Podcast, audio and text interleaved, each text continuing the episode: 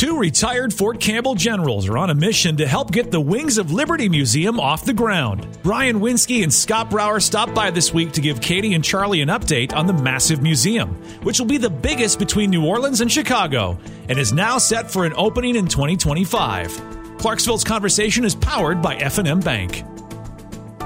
Well, Katie, we've Yes. talked about the Wings of Liberty Museum before. I love that museum. I am so excited that the state is finally going to step up and make that happen. There's a lot of partners, but there's Mm-hmm. no one better to hear the details from than our guest today. Oh, how lucky are we to have these two here? Well, I mean, we're pretty lucky. Uh huh. Look at them smiling. Welcome, guys. Thanks for being here. Charlie, Katie, great to be here. Yeah. Thanks for having us. So I was going to tell this story off, then I thought I'd save it. But when I very first moved here, it was in 07. I had really never even spent much time on a military installation. When I went out there, and someone said, We have to give you a tour of the museum. And I was so privileged, and to this day I've not forgotten it, that I kind of got my own private tour.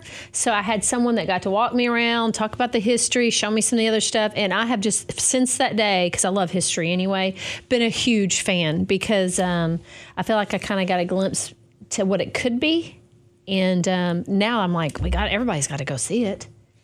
Yeah. Yeah, the, the Pratt Museum's great. Um, Yeah. You know, they, they did a great job renovating that a few years back, but it's just too small to really capture everything that we want to uh, showcase in terms of uh, the decades and decades of history of the 101st, 5th Special Forces Group and the 160th. So uh, that's the seed corn. Uh, we need a much larger facility. All of that, the artifacts and displays that you see in Pratt will eventually move over, along with a number of uh, ones that we've built that better capture the history of these these three great units.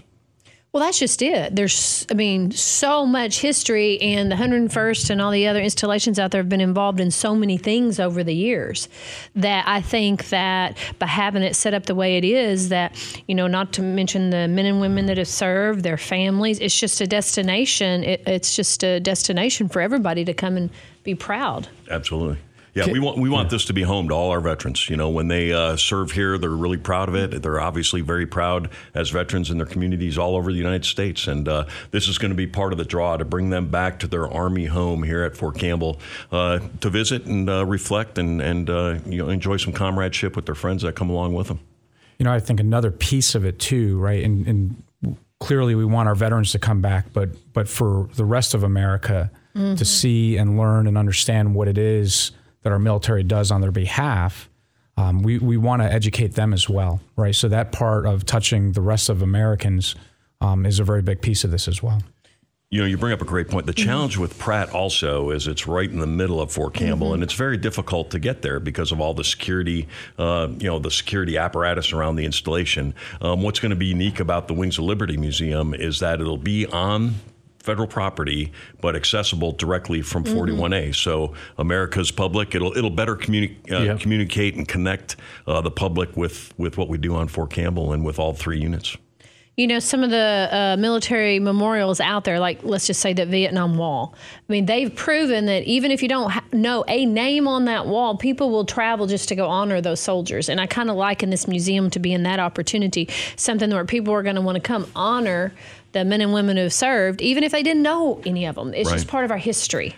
The, the, the mission of this museum is to honor the legacy and the history of the 101st Airborne Division and the 101st Airborne Division Air Assault 5th Special Forces Group and the 160th Special Ops Aviation. So, what you just highlighted is the heart and soul of what we're going to do. And this is going to be a great vehicle to honor those histories and inspire uh, the current generation and future generations through learning the history and uh, you know immersing themselves in it. So when when do we get to start? When does it start? Yeah, that's a great question. So um, we've, we've some generous grants from the state, the county, and the city of Clarksville last summer. Um, so we had to dust off some of the design because um, it was kind of on hold for about the last decade or so. So uh, there's been a lot of history made since then too. So we decided that we're going to expand this a bit to include some of that more contemporary history in Iraq, Afghanistan, Syria, and now all across Europe in the case of, uh, of the division. So we had to refine the design and we put it out to bid with a couple of teams, uh, one of which has completed their estimate and the second has an estimate process underway. Uh, we hope to hear from them in about two months or so. And uh, if they meet the mark in terms of roughly a 50,000 square foot phase one exhibit hall portion of the museum uh, for the amount of money that we have on hand. We hope to begin this year and uh, hope to have that first operational, that first phase operational exhibit space and museum uh, ready for the public in 2025. You know, Katie, also, I think, right, that's the, that's the physical space, but we also made a commitment to Governor Lee um, with the grant from the state that educational programs are going to be part of what we do with the museum. And we're not waiting for the new museum to be built for that. We're going to go ahead and start those educational programs now. What does So that look like, the educational programs? So we're, we're working with that, right? So we, we were meeting with um, Christian County uh, schools in, in Kentucky, the Montgomery County school system here. We're meeting with Austin Peay State University, Vanderbilt University, Middle Tennessee State University. Um, we we want to partner with all of them to understand, right, from the teacher perspective, right, from the administration perspective, what it is that our children need to be taught in civics and history. And we're going to design programs to support those learning objectives, both for Kentucky and Tennessee, and then also include, you know, world class speaker um, series as well that we can partner with some of the local universities in.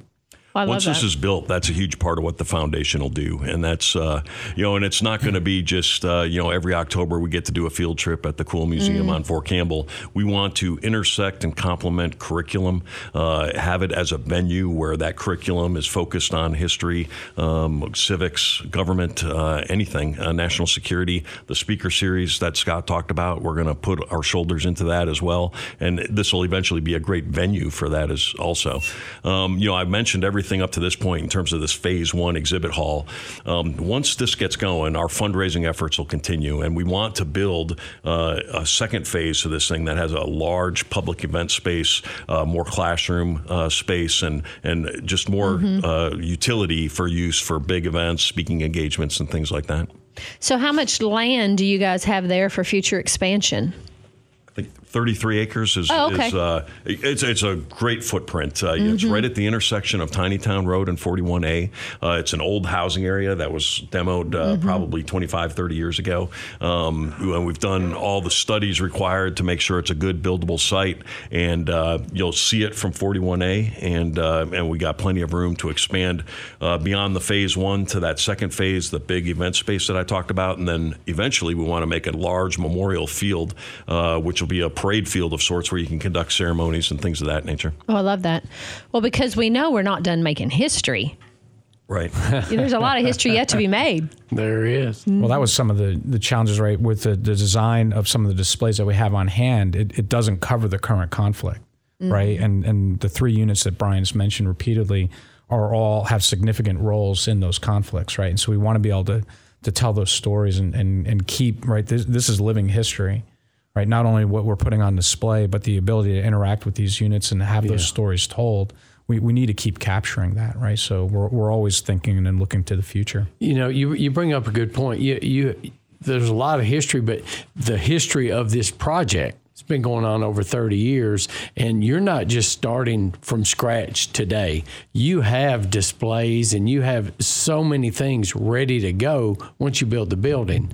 So can you talk a little bit about about the things that you already have and Yeah. how you're going to get where you're going? That's a going? great, great point. So uh, we have what you see in Pratt Museum. Um, you know those displays, and there's some pretty significant things in there. Uh, there's an iconic Nazi flag. Um, uh, displayed from an iconic, iconic uh, time photo uh, from the invasion of Normandy. So all those things are very important. But uh, we did get a federal grant uh, about 15 years ago now, I guess it was, and uh, it wasn't enough to build the museum. The leadership of the foundation and the museum leadership determined that the best use of that money would be to begin developing some world-class exhibits, um, and those are housed in a about a 20,000, 25,000 square foot field old field house on post right near the museum. Um, these are a series of chronology boards, a series of fundamental displays for weapons, artifacts, things of that nature, but also some what the historian calls tableaus, which is, as an example, an artillery crew in action in Vietnam on an actual artillery piece of that era. Um, you know, and it looks like they're in the process of firing it. Uh, we will have about seven or eight of those that really tell a story. Um, we mentioned that we were a little thin on Fifth Special For- Fifth Special Forces Group in the 160th. Another thing we're trying to bring in there is going to be an iconic centerpiece of the museum, and that's an MH-47, uh, one of the large special ops uh, Chinook helicopters. Helicopters. Um, Oh, wow. To best again reflect the history of all the units, not just uh, the 101st. Wow. So, so you guys, um, as far as funding goes, you know, you've been raising money for years, and then you've partnered with uh, the state, city, uh, local governments. How has all that worked and helped kind of propel you Yeah. to to get where you're going? Yeah, so we're, we're for the total cost of the total project as envisioned, we're short of about the halfway mark on fundraising. Mm-hmm. So this is Yeah. a continuous effort. We think once we start building this thing, that'll kind of increase, and you'll see it coming out of the ground and and uh, and growing. Um, but it forced us to phase this thing. So we're going to have this first phase, which is the most important portion, the exhibit hall, um, and uh, we're we're pretty close uh, in terms of fundraising for that with what we have from the state, county, and city. Uh, we need about another seven, eight million dollars uh, to close that gap. Uh, again, we're getting other uh, construction companies to take a look at this, and maybe there's some room on the overall cost estimate as well. So we're confident through a combination of multiple companies giving us uh, bids to, to execute it, uh, competitive bids to ex- execute it, as well as uh, the immediate fundraising objectives to get this thing started. And again, that'll be that first phase. Then we got to raise you know about 15 million to build that second phase and then about another 10 million to complete all the outdoor exhibits the memorial field the parade field etc but the essential exhibit hall is what we're really focused on right now and and we're uh, we're close Hey, Charlie. You know, I also think too, right? Those those partnerships when you mentioned the city of Clarksville, Montgomery County, and the state of Tennessee.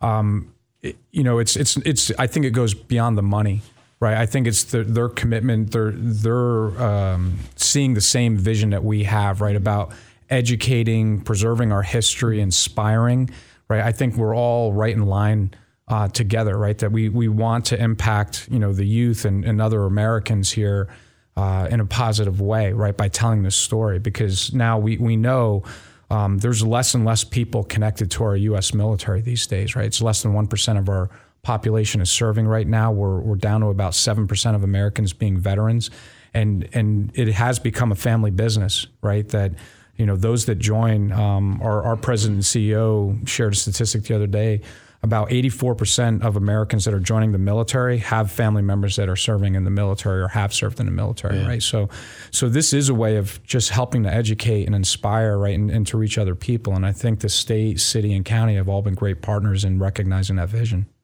Well, I was thinking a while ago when you were talking about using this to help educate our students in Kentucky and Tennessee. I, I thought, what a organic way to recruit as well.